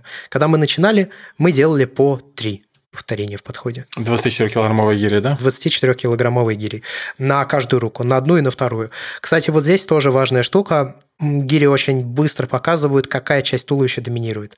Скажем, у меня доминирует правая часть, у друга доминирует левая часть. Стопроцентно, очень легко толчок это все определяет. Ты начинаешь делать толчок, одной рукой прям четко получается, быстро, легко и достаточно просто и понятно, чего делать. Берешь в другую руку и привет. Ты понимаешь, что ты не можешь подвернуть руку, когда рвешь гирю вверх, так как это делает правая рука. Э, тебе, соответственно, гиря приземляется на предплечье, начинает заламывать руку назад, куда-то в бок уводить, потому что ты ее не можешь удержать. Ты делаешь толчок, у тебя в верхней точке вся эта рука шатается влево-вправо. Очень быстро поймете, какая у вас ведущая, скажем так, сторона и с какой мозг лучше работает. Здесь нет никаких других вариантов, кроме как целенаправленно через силу делать и постепенно адаптироваться. Я потому что на первых тренировках забивал на левую часть, я типа попробовал, у меня еле-еле душа в теле что-то получилось, и я такой, ну, не, не, я пока не буду, короче. Ну, к этому, конечно, все равно пришлось прийти, потому что если не делать второй частью туловища на вторую руку, то у тебя начнется, во-первых, и диспропорция, отставание, это все будет очень сложно наверстать, поэтому лучше с этим не затягивать. Но если на первой тренировке будет не получаться, ничего страшного, нужно, может быть, еще пару-тройку тренировок, чуть-чуть хотя бы технику разучить на правой или там на одной левой руке, какая лучше получается. Но потом все равно это нужно как-то все экстраполировать на вторую руку. Последнее упражнение, которое есть в классическом таком гиревом спорте, это рывок. Рывок отличается от толчка тем, что он не состоит из двух фаз. То есть, э, если толчок – это ты поднял с пола, значит, забросил гирю себе на грудь, а потом толкнул ее вверх, то в случае рывка гиря сразу из нижней точки отправляется в самую верхнюю точку, на вытянутую руку. Как это сделать? Когда я только начал тренироваться с гирями, я не понял, честно говоря. Потому что я пробовал ее вырвать вверх. В какой-то момент у меня не хватало взрывной силы от толчка, на который изначально ты придаешь ногами. Я пытался как-то вытянуть ее вверх при помощи руки. Нет, это просто не работает. Ну, у меня самого нифига не получилось. Я пробовал тоже. Вот, да. То есть ты просто доводишь ее до подбородка или там до уровня глаз, и все, ты не понимаешь, что дальше делать. Махи вам помогут. Ну, то есть махи тренируют силу ног. В какой-то момент взрывная сила ног станет достаточно мощной для того, чтобы и руки за это время укрепятся, и вот этот подворачивание руки под гирю во время толчка вы подтренируете. Все станет на свои места. Рывок, на самом деле, это, ну, по крайней мере, для меня это простое упражнение. Оказалось, после того, когда я все немножко подтянул, и руки, и плечевой пояс, и ноги, и спину, все стало очень просто. Ты резко очень мощный, придаешь импульс, я аж подпрыгиваю вместе с этой гирей чуть-чуть. Когда делаю. И прям гиря сама вверх летит, ты, тебе главное рукой ее направить вверх, у тебя локоть вверх должен посмотреть для этого. И дальше ты, когда надо летать до подбородка, ты, ты делаешь вот это подворачивание, то есть заводишь руку под гирю, и все. Когда уже в верхней точке, она уже в районе подбородка, когда находится, она уже ложится тебе на руку, и по инерции продолжает лететь дальше, тебе только руку напрячь в самой верхней точке, остановить ее, и все. Ну, то есть здесь нет чего-то сложного. Здесь есть сложность, э, чтобы сделать много раз рывок подряд. То есть недостаточно же сделать один раз рывок. Нужно его сделать несколько раз подряд. И не так, что ты поднял ее наверх, опустил вниз, поставил, снова взял в руку. Нет, ты должен работать, в общем, как такой же, можно сказать, что да, тоже маятник, только вверх-вниз. У тебя гиря летит снизу вверх, сразу вниз, сразу вверх, сразу вниз, и все это происходит без остановки. Здесь есть одна важная техническая особенность, которая если бы я не посмотрел видеоролики на YouTube, я бы ее никогда не понял, наверное. Твои ноги должны в данном случае стоять не так, как они стоят во время махов, или так, как они стоят во время толчка. Твои ноги должны стоять чуть-чуть иначе. Одна нога должна быть чуть-чуть впереди другой у тебя происходит покачивание такое. Ты переходишь с пятки, скажем, левой ноги на мысок правой ноги. Скажем, ну, на пятку ты приходишься, когда у тебя гиря летит вниз, а потом ты переезжаешь с левой ноги на правую, если ты рвешь на правую руку, когда у тебя гиря летит вверх. И когда на верхней точке у тебя вес больше приходится на правую ногу. То есть ты как бы покачиваешься с левой ноги на правую ногу, с левой ноги на правую ногу, с правой на левую, с левой на правую. Вот это покачивание, его очень хорошо можно увидеть в видеоролике. Я приложу в описании к этому выпуску подкаста. Там наш кстати, спортсмен, за которым числится несколько мировых рекордов Гиннесса по количеству повторений в разных гиревых упражнениях, как раз рассказывает, как это все делать. Это, кстати, достаточно старый видеоролик, он на канале Дмитрия Кишанкина лежит. Они там вместе тренировались, он как раз это все объяснял и показывал. Собственно, больше о руке на данный момент я добавить ничего не могу. То есть у меня с этим упражнением было исключительно две стадии. Первое, я не понимаю, как его сделать. Второе, у меня просто стало получаться и все. Ну, то есть, вот это было прям как щелчок. И, и там не было каких-то, знаешь, я много пробовал, пробовал, пробовал, и наконец-то у меня получился рывок. Нет, не так. Я попробовал рывок, я вообще не понял, что с ним делать, и я больше не делал рывок. Потом, спустя месяц тренировок, я попробовал сделать еще раз рывок, и у меня все получилось. Ну, то есть, вот это было вот так. Все получилось. Да. У меня было так. Это от, от человека, я уверен, зависит. Э, человека, да, опыт, опять же, это все нейромышечная связь и прочие моменты, плюс э, тело всегда ищет пути, как сделать движение наиболее эффективно, наиболее просто. То есть ты ведь изучал процесс, в голове потихонечку картинка укладывалась, и потом мозг это просто реализовал, тем более у тебя уже были готовы как бы ноги к этому и другие части тела. Но, опять же, говоря о том, что развивается, очень сильно, на самом деле, плечевой пояс развивается. Причем ты это замечаешь замечаешь не сразу.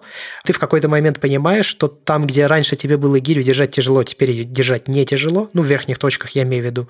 Ее не шатает, э, у тебя ничего никуда не двигается. И что самое главное, ты чувствуешь напряжение в э, плечах, но ты не чувствуешь, что они работают сверх силы, что происходит ну, на первых тренировках. Что еще можно делать с гирями? Потому что это на самом деле не все упражнения, которые мы делаем. Вот я вижу, что у нас там, допустим, не получается толчок. Я отдельно, соответственно, заставил нас тренировать трицепсы. То есть мы поднимали гирю почти как на грудь, только как раз направляли ее в бок и выжимали вверх. То есть вот это первое упражнение, да, оно прям прокачивать трицепсы на раз-два. Честно говоря, и когда такого не делал, и оказалось, что... Ну, там, знаешь, там получается, типа, по шесть раз я делаю жим сейчас, я имею в виду. Шесть раз на правую руку, шесть раз на левую руку. И так э, три подхода. Этого оказывается совершенно достаточно, причем в последних подходах, ну, я не вижу ничего страшного в этом, то есть я не пытаюсь сделать его чисто, у меня там доходит гиря до какого-то положения, и дальше я начинаю под нее, знаешь, заводить так туловище, наклоняться и как бы вворачивать локоть чтобы она дошла до верхней точки. То есть нет ничего страшного, потому что я понимаю, что это движение все равно пригодится при выполнении толчка там, или каких-то других упражнений с гирями именно в гиревых упражнениях. Поэтому это нельзя назвать чистым а, живым. Это такой специализированный, скажем так, жим. Приседания с гирей. Очень хорошо прокачивают квадрицепсы, причем где-то ближе к району коленей, а, начиная где-то с середины квадрицепса и капельки. Как это делается? ты берешь э, гирю, соответственно, либо за основание, либо ты берешь ее за ручку по бокам, держишь спереди, не на вытянутых руках, естественно, ставишь ее как бы, кладешь, точнее, на грудь, грудь, соответственно, прогнута, и начинаешь садиться. В принципе, чисто внешне это похоже на фронтальные приседания со штангой. Разве что в связи с тем, что гиря по форме совсем не похожа на штангу, у нее иначе распределен вес, и вес приходится из-за этого в другую часть э, твоего туловища, оно приходится именно в эту середину квадрицепсов, и ощущения от этих приседаний совсем другие.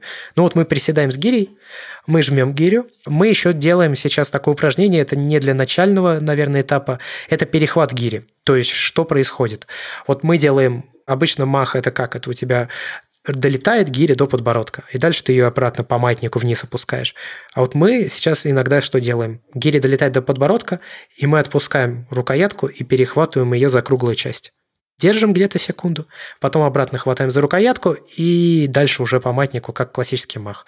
То есть есть остановка верхней точки. Суровая штука, да. Вот такое упражнение мы делаем. Есть также упражнение турецкий подъем. Объяснять его я не буду. Я приложу ссылку на то, как его делать. Просто это очень сложно будет в подкасте объяснить. Но если кратко, то вы лежите на полу на спине, справа от вас или там слева от вас стоит гиря, и ваша задача дальше взять ее, поднять на вытянутую руку, потом провернуть корпус, и ваша задача встать с гирей, держа ее на вытянутой руке.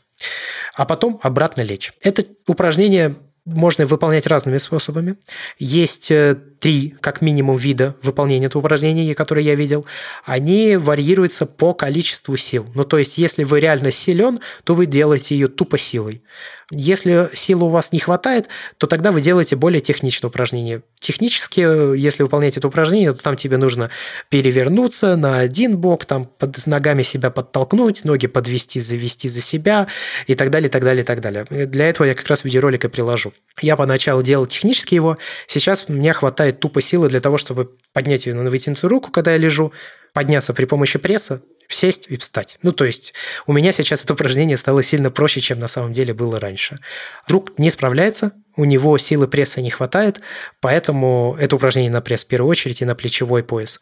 Поэтому он делает его более технично. Э, я ему помогаю, потому что он пока что до сих пор не запомнил, как правильно, куда, что, в какой последовательности нужно повернуть, там, куда что наклониться. Наверное, можно сказать, что это немного травмоопасное упражнение.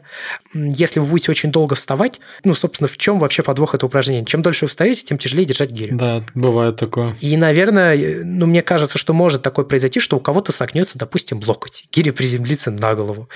Но мне так кажется. Я думаю, что, наверное, у кого-то такое, конечно же, за историю тренировок было.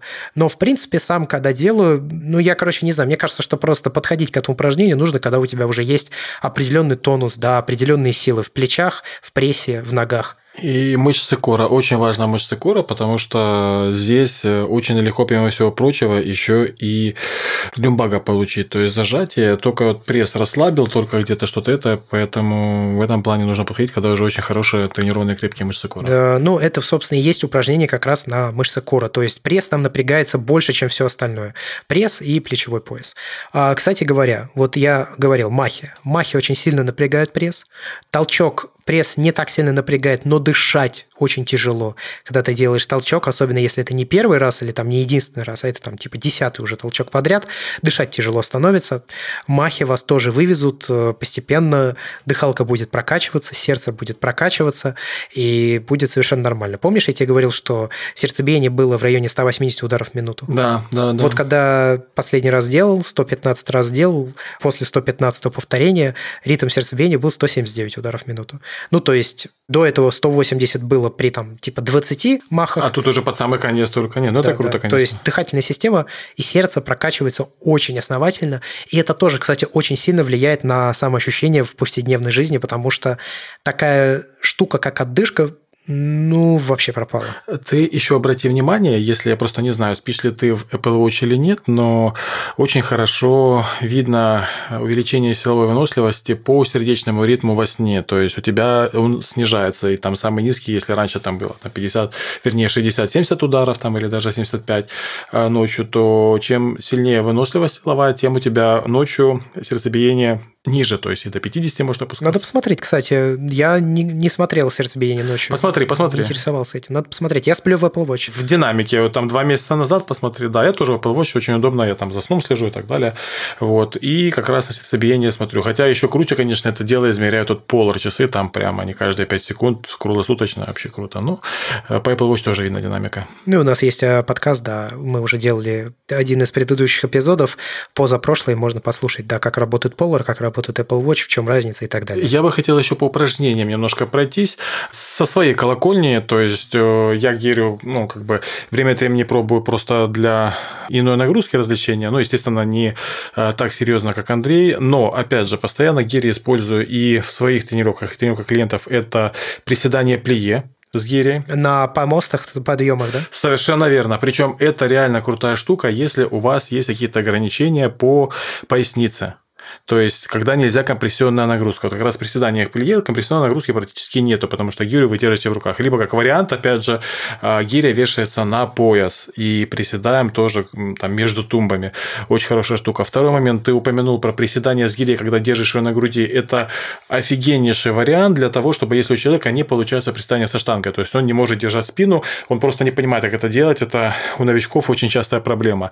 И можно либо блин взять, обхватить, либо еще лучше гирю. Когда он ее удерживает, у него тело автоматом выстраивается в такую конструкцию, что он садится с ровной спиной. Тоже реально крутая штука. Я как бы людям, если есть проблемы с приседом со штангой, рекомендую попробовать поприседать с гирей. Вот. Э, ну, собственно, наверное, из моей практики и все. Ну, и, естественно, гиря вообще самая удобная штука, если там вешать для отжиманий на брусьях и так далее, в отличие от блинов. Или можно использовать ее как использовал, откуда, собственно, у нас гиря. Отец друга использовал ее как э, вес, который прижимал заготовки на зиму. Ну, то есть там у него были баночки, в них еда, и гиря, значит, стояла сверху для того, чтобы закрутить можно было попроще. Да. Давай как-то буду подытоживать этот эпизод подкаста. Давай, Я давай, не чувствую давай, да. себя лично на данный момент как человек, который изучил снаряд полностью. Это достаточно необычное для меня ощущение, потому что, как правило, особенно когда у тебя уже есть опыт там, тренировок несколько лет, то, в принципе, к любому тренажеру ты приходишь достаточно быстро. Но здесь есть очень большая разница между фитнес-тренажером и спортивным снарядом. Потому что вот эта штука, простая, в общем, в своей форме и внешне, она оказывается весьма сложна в ее изучении. Потому что каждый раз, когда ты с ней тренируешься, тренируешься, тренируешься, ты внезапно начинаешь ее лучше понимать. Я имею в виду гирю. После того, когда ты ее начинаешь понимать, у тебя меняется выполнение всех остальных связанных с ней упражнений. Это как такая, ну, я не знаю, игра в саморазвитие, что ли, да, то есть это похоже в принципе, на то, что ты делаешь, когда в фитнес-зале, когда ты свое тело изучаешь лучше. Здесь ты именно изучаешь упражнения лучше. Не свои ощущения, то есть в случае с фитнесом за ощущениями тянется выполнение упражнений, а здесь ощущения тянутся за выполнением упражнений. То есть разница вот такая. Гиря очень необычно в своей э, природе по нагрузке. Я с таким не сталкивался. То есть у меня всегда в тренировках как было. Вот это значит кардионагрузка, а вот это силовая нагрузка. А вот это многоповторная нагрузка. Они иногда частично пересекались, допустим, когда ты сокращаешь время подходов или делаешь круговые тренировки, или там какие-то дикие лютые суперсеты, трисеты и так далее. Но, в принципе, пересечения не было как такового. Гиря – это такая штука, которая одновременно является и кардионагрузкой, и силовой нагрузкой, и многоповторной нагрузкой. Это, честно, странно. Ну, то есть, я так навскидку, наверное, и не имею опыта с другим похожим тренажером. Наверное, я, мне кажется, что, допустим, на махе или на рывки похожа гребля – Потому что в гребле ведь у тебя тоже и ноги работают, и спина работает, и руки работают. В этом плане, как мне кажется, гиря похожа на греблю. Совершенно разные внешние штуки, но у меня есть подозрение, что по нагрузке это очень похожие вещи. Что я могу порекомендовать? Во-первых, купите напульсники. На такие не очень толстые специальные напульсники на предплечье. Они не то, чтобы очень сильно помогут вам от э, боли в предплечьях, когда вы только начнете тренироваться и будете неправильно делать толчок и закидывание, подъем гири на грудь, взятие на грудь. Но они вас спасут от той штуки, когда гиря будет проскальзывать по коже и стирать ее. Потому что мало того, что она бьет по руке, если вы делаете неправильно, поначалу она еще будет как бы чуть-чуть проезжаться по поверхности руки. И вот это очень неприятно, потому что она буквально стесывает э, кожу. Не знаю, как правильно сказать, стесывает, наверное, кривое выражение. Но, в общем, это, наверное, еще одно самое неприятное, что может происходить. Поэтому я рекомендую купить напульсники. Я рекомендую тренироваться с хорошей гирей, потому что у меня старая советская гиря, там вес распределен не ближе к рукоятке, а ближе к нижней части гири. Из-за чего все вот эти движения, которые связаны с подъемом ее на грудь или там еще что-то, они ну, тяжелее просто выполнялись. Я рекомендую, наверное, начинать не с 24-килограммовой гири. То есть мы начали с 24-килограммовой гири, потому что у нас была 24-килограммовая гиря. Я думаю, если бы у нас была и эта гиря, и гиря, скажем, весом в 16 килограммов или там 18 килограммов, мы бы попробовали 24, сказали, нет, нафиг, взяли бы 16 или 18, или там, может быть, еще даже поменьше, и были бы совершенно правы. Начинать лучше с маленького веса, потому что сначала, и мне кажется, лучше отточить технику, а потом уже переходить на больший вес, потому что иначе вы будете ходить с такими же сине-серыми, фиолетовыми синяками и шишками на, на предплечьях, как ходили мы. И никакие в этом случае напульсники вам не помогут от ударов. То есть это нужно пережить. Ну и последнее, я, конечно, рекомендую прошерстить YouTube – посмотреть разный самый контент, который вы найдете по гирям, просто чтобы лучше понимать, как выглядят эти движения. Я рекомендую сначала посмотреть YouTube, потом обзавестись хорошей гирей, напульсниками и вступать в бой. Гиря – хорошее упражнение, хороший тренажер, хороший снаряд, тренирует все тело, за исключением груди, но и, в принципе, грудь тоже можно тренировать.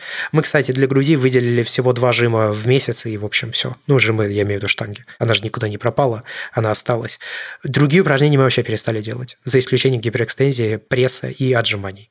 Ну, то есть, вот гиря реально заменила все. Ну, отжимания нормально. Да. Гиря реально заменила все, и это очень прикольно. Ну, то есть это еще хороший вариант для тренировок дома. Тебе нужна одна гиря, которая займет немного места. Очень бюджетный вариант, великолепный снаряд. И еще такая рекомендация насчет э, напульсников. Как вариант можно использовать медицинские эластичные бинты. Если как бы напульсники не найдете или будет дорого, это будет там несколько раз дешевле, ну, примерно то же самое. Обычные в аптеке, которые продаются. Давай перейдем к э, вопросам и комментариям слушателей. Значит, э, Юрий Самарин написал нам вопрос. Добрый день, Андрей. Большое спасибо за то, что нашли силы и время на продолжение подкаста. Это здорово. Помнится, в одном из выпусков вы упоминали, что достаточно серьезно подошли к выбору компьютерного кресла и изучили много информации. Было бы очень интересно узнать подробнее ваш опыт, так как сам сейчас нахожусь в процессе поиска. Расскажите, пожалуйста, какие свойства вы считаете важными при выборе кресла и на чем не стоит экономить? Ну, смотрите, я изучал рынок на предмет вообще того, какие бывают кресла, как они отличаются, чем они отличаются, но очень достаточно быстро пришел к выбору, в общем, одного из самых топовых вариантов, которые сейчас есть. Это кресло Herman Miller Embody Mercer.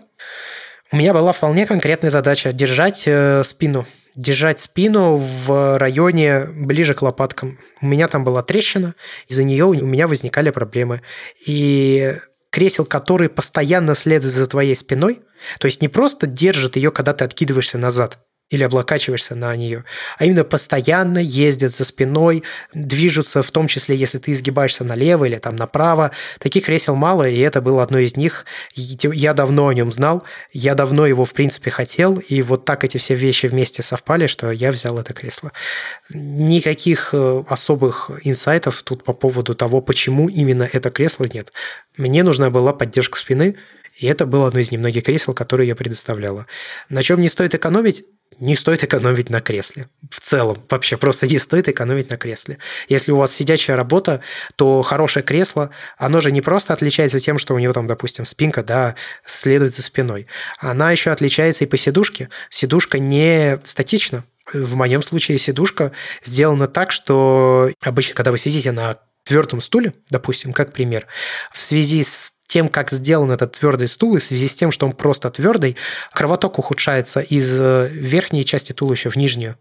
И это часто приводит к проблемам, скажем, ну, по мужской части. Да, перестает э, правильно работать агрегат мужской. Э, что еще можно к этому добавить? Вот на примере моего кресла сидушка не статична, она сделана на таких я даже не знаю, как правильно сказать, это не пружины, это пластиковые купы, которые немного сминаются под весом, и в результате чего кровь продолжает течь нормально, не застаиваться в области таза. Я думаю, что вот на этом не стоит экономить. Ты, кстати, не изучал вопрос кресел? Тебе, наверное, сейчас это не очень нужно. Я нет, в свое время я вот увидел твоего э, монстра и посидел за ним, ну, как бы понял, что если брать, то брать топ, и на этом для себя пока вопрос закрыл. Это на самом деле действительно так. То есть можно перебиваться полумерами, э, покупать, в общем, неплохие офисные кресла. Они действительно есть, они есть и за 20 тысяч рублей, и за 10 тысяч рублей. Неплохие действительно варианты. Но разница между ними и топовыми креслами, она очень большая. И это не то, что, знаете, я заплатил 10% от стоимости топового кресла и получил 90% того, что дает топовое кресло. Здесь это так не работает. Топовое кресло, оно работает на полную катушку, оно долго служит. Я могу это точно сказать еще в плане материалов, которые в нем используются, потому что у меня две кошки маленькие, которые подрастают. Они очень любят на все подряд залезать при помощи своих когтей. И я живу с этими кошками уже больше года.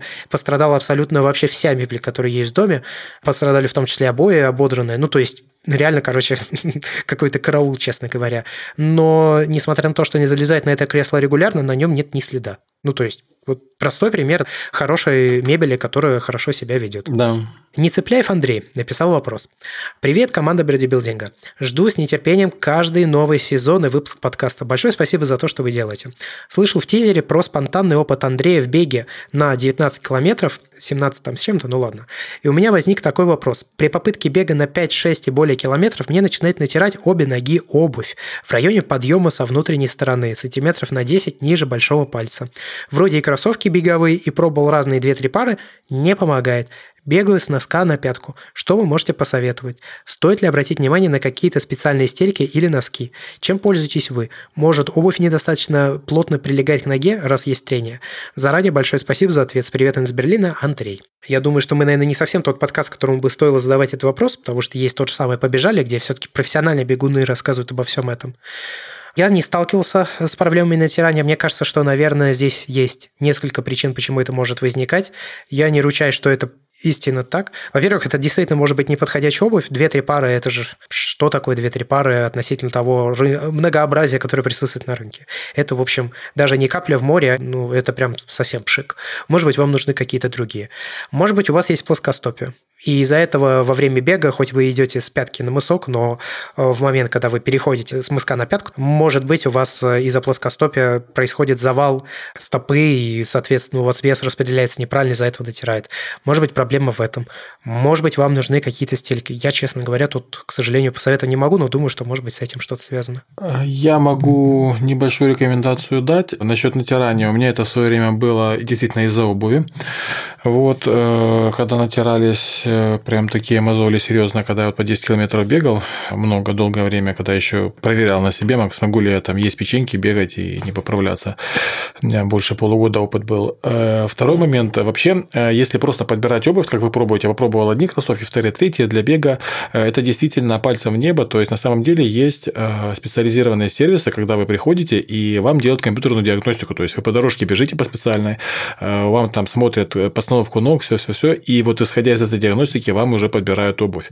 Вот. Э, это действительно, если проблема в обуви, это единственный вариант, когда вы сможете действительно подобрать кроссовки. Там кроссовки, стельки особые. То есть обычно, кстати, что интересно, в таких случаях подбирают кроссовки профессиональные, типа из э, не Nike там или Adidas или что-то такое, скажем так, э, ширпотреб публичный, а Asics или Saucony, ну что-то вот из этого. И третий момент – это действительно ну, носки. Попробовать еще поэкспериментировать, это будет проще всего с тканью э, носков, может быть, и из-за этого в том числе, то есть носки должны быть очень мягкие. Мягкие, желательно, то есть если синтетика, то э, смешанная, вот, э, можно попробовать, ну, натуральная однозначно нет, но что-то смешанное. Но вообще, в идеале, то есть если есть возможность, вы попробуйте провести испытание, это не сильно дорого будет стоить, ну, относительно, то есть, насколько я знаю, в Москве такая штука точно есть, а там оно в свое время стоило в районе 5000 рублей, как бы и не дешево, конечно, но и не сильно дорого я считаю, если вы бегом занимаетесь. Вот. Ну и еще поэкспериментировать с носками. Но в идеале это действительно проверить, э, как вы бежите и э, какая вам нужна обувь. Ну да, потому что я видел на сайтах тех же по-моему, асиксов, что они как раз разделяют модели кроссовок по тому, куда направлен свод стопы. Да. То есть наклон влево, наклон вправо, внутрь, во внешние стороны. Там, ну вот. Но это, в общем, не просто так существует. Да, я думаю, что вы такой не один, конечно же. Последний вопрос на сегодня написал Ромич Джордан. Здравствуйте. Недавно вы записали подкаст о массаже. Очень интересный, как и все ваши подкасты. Спасибо. Но вы абсолютно не затронули тему, про которую все говорят и рекомендуют делать – фоам-роллинг. Можете подробнее поговорить про это явление? Стоит или нет? И зачем? Спасибо. Продолжайте делать ваш подкаст. Фоам-роллинг – это такой валик, да, который перекатывают, как я понимаю, по твоему туловищу. Угу. Ну, э, вернее, не по туловищу перекатывают, а ты сам катаешься по этому валику, а, и угу. массаж происходит под весом твоего собственного тела. Тут, на самом деле, э, речь, э, ну, много можно об этом не говорить. Первое – Офигенная тема, рекомендую всем и каждому. Рекомендация номер один. Берите оригинальный фирменный ролик, э, валик оригинальный фирменный, потому что целая куча дешевой китайщины, которые трескаются и которые вы банально можете травмироваться. Это первый момент. То есть, э, потратить деньги, реально штука классная. Второй момент.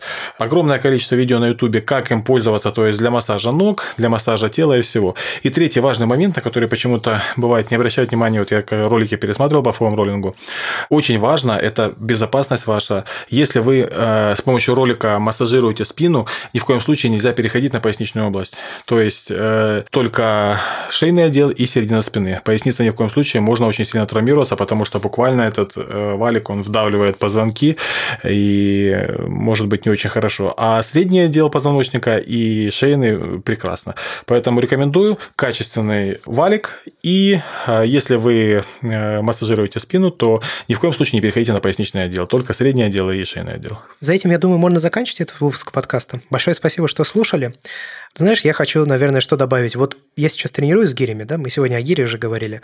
Мне очень интересно, что будет через год. Ну, то есть я перед собой поставил такую задачу оценить результат через год как это повлияет на внешний вид. Это будет интересно. Как это повлияет на силовые показатели, как это повлияет на выносливость, и самое главное, как это повлияет на мое самочувствие. Слушай, я скажу, я могу предположить одно из, ты, у тебя будет почувствовать страшную силищу в руках именно э, в кистях. То есть вот у меня, когда силовухой занимался, сейчас это уже ушло, именно силовой жим, э, у меня почему-то очень сильно выросла сила хвата, и тогда казалось, что когда человеком здороваешься, ты можешь буквально руку сжать, и у него там просто расплющить ему руку. Я не знаю, ну, блин, мне так нравилось это ощущение именно силищи в кистях кистях. Вот я думаю, что ты или уже это почувствовал, или в ближайшее время начнешь чувствовать, и это вот кайф. Это то, что я могу сказать 100%. Ну вот посмотрим. Я сейчас чувствую, что, конечно, выносливость, выносливость очень сильно выросла, и это прям круто. За этим, наверное, все. Большое спасибо, что слушали этот выпуск подкаста. Я не претендовал на истину в последней инстанции. Как я сказал, я как бы нахожусь на самом деле в самом начале пути. Я еще не чувствую себя как человек, который изучил гири до конца. Если у вас есть что добавить к нашему рассказу, то пишите комментарии на нашем сайте berdicast.com. Если вам нравится, что мы делаем, и вы хотите слышать больше аудиоконтента, то вы можете получить его на сайте patreon.com berdicast. Там вы выбираете после шоу Берди Билдинг, поддерживаете своими деньгами 5 долларов в месяц, если там 4,99, если точнее. И вы получаете доступ к дополнительному контенту. Не все касается спорта, но мы тоже с Ромой за кулисье уже часто обсуждаем а, какие-то около спортивные темы, там каких-то людей, может быть, из фитнес-индустрии или не только. Поэтому ставьте нам оценки в iTunes, поддерживайте деньгами и слушайте следующие выпуски. Пишите комментарии в iTunes, пишите комментарии на сайте. До скорых встреч, пока. Всем счастливо.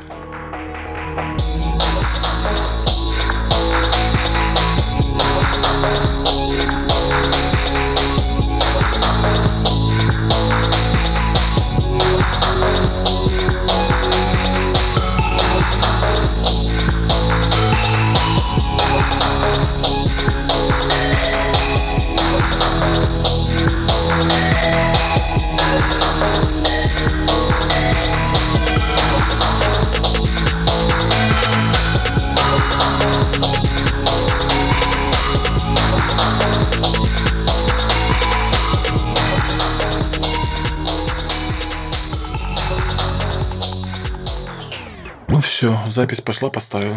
Огонь. Ну давай. Э, ты говорил про, ну, про Короче, скорость у меня, у меня... и так далее. На наушники. Ну, ноутбук это вообще тема отдельно интересная. Я же перешел на пятнашку.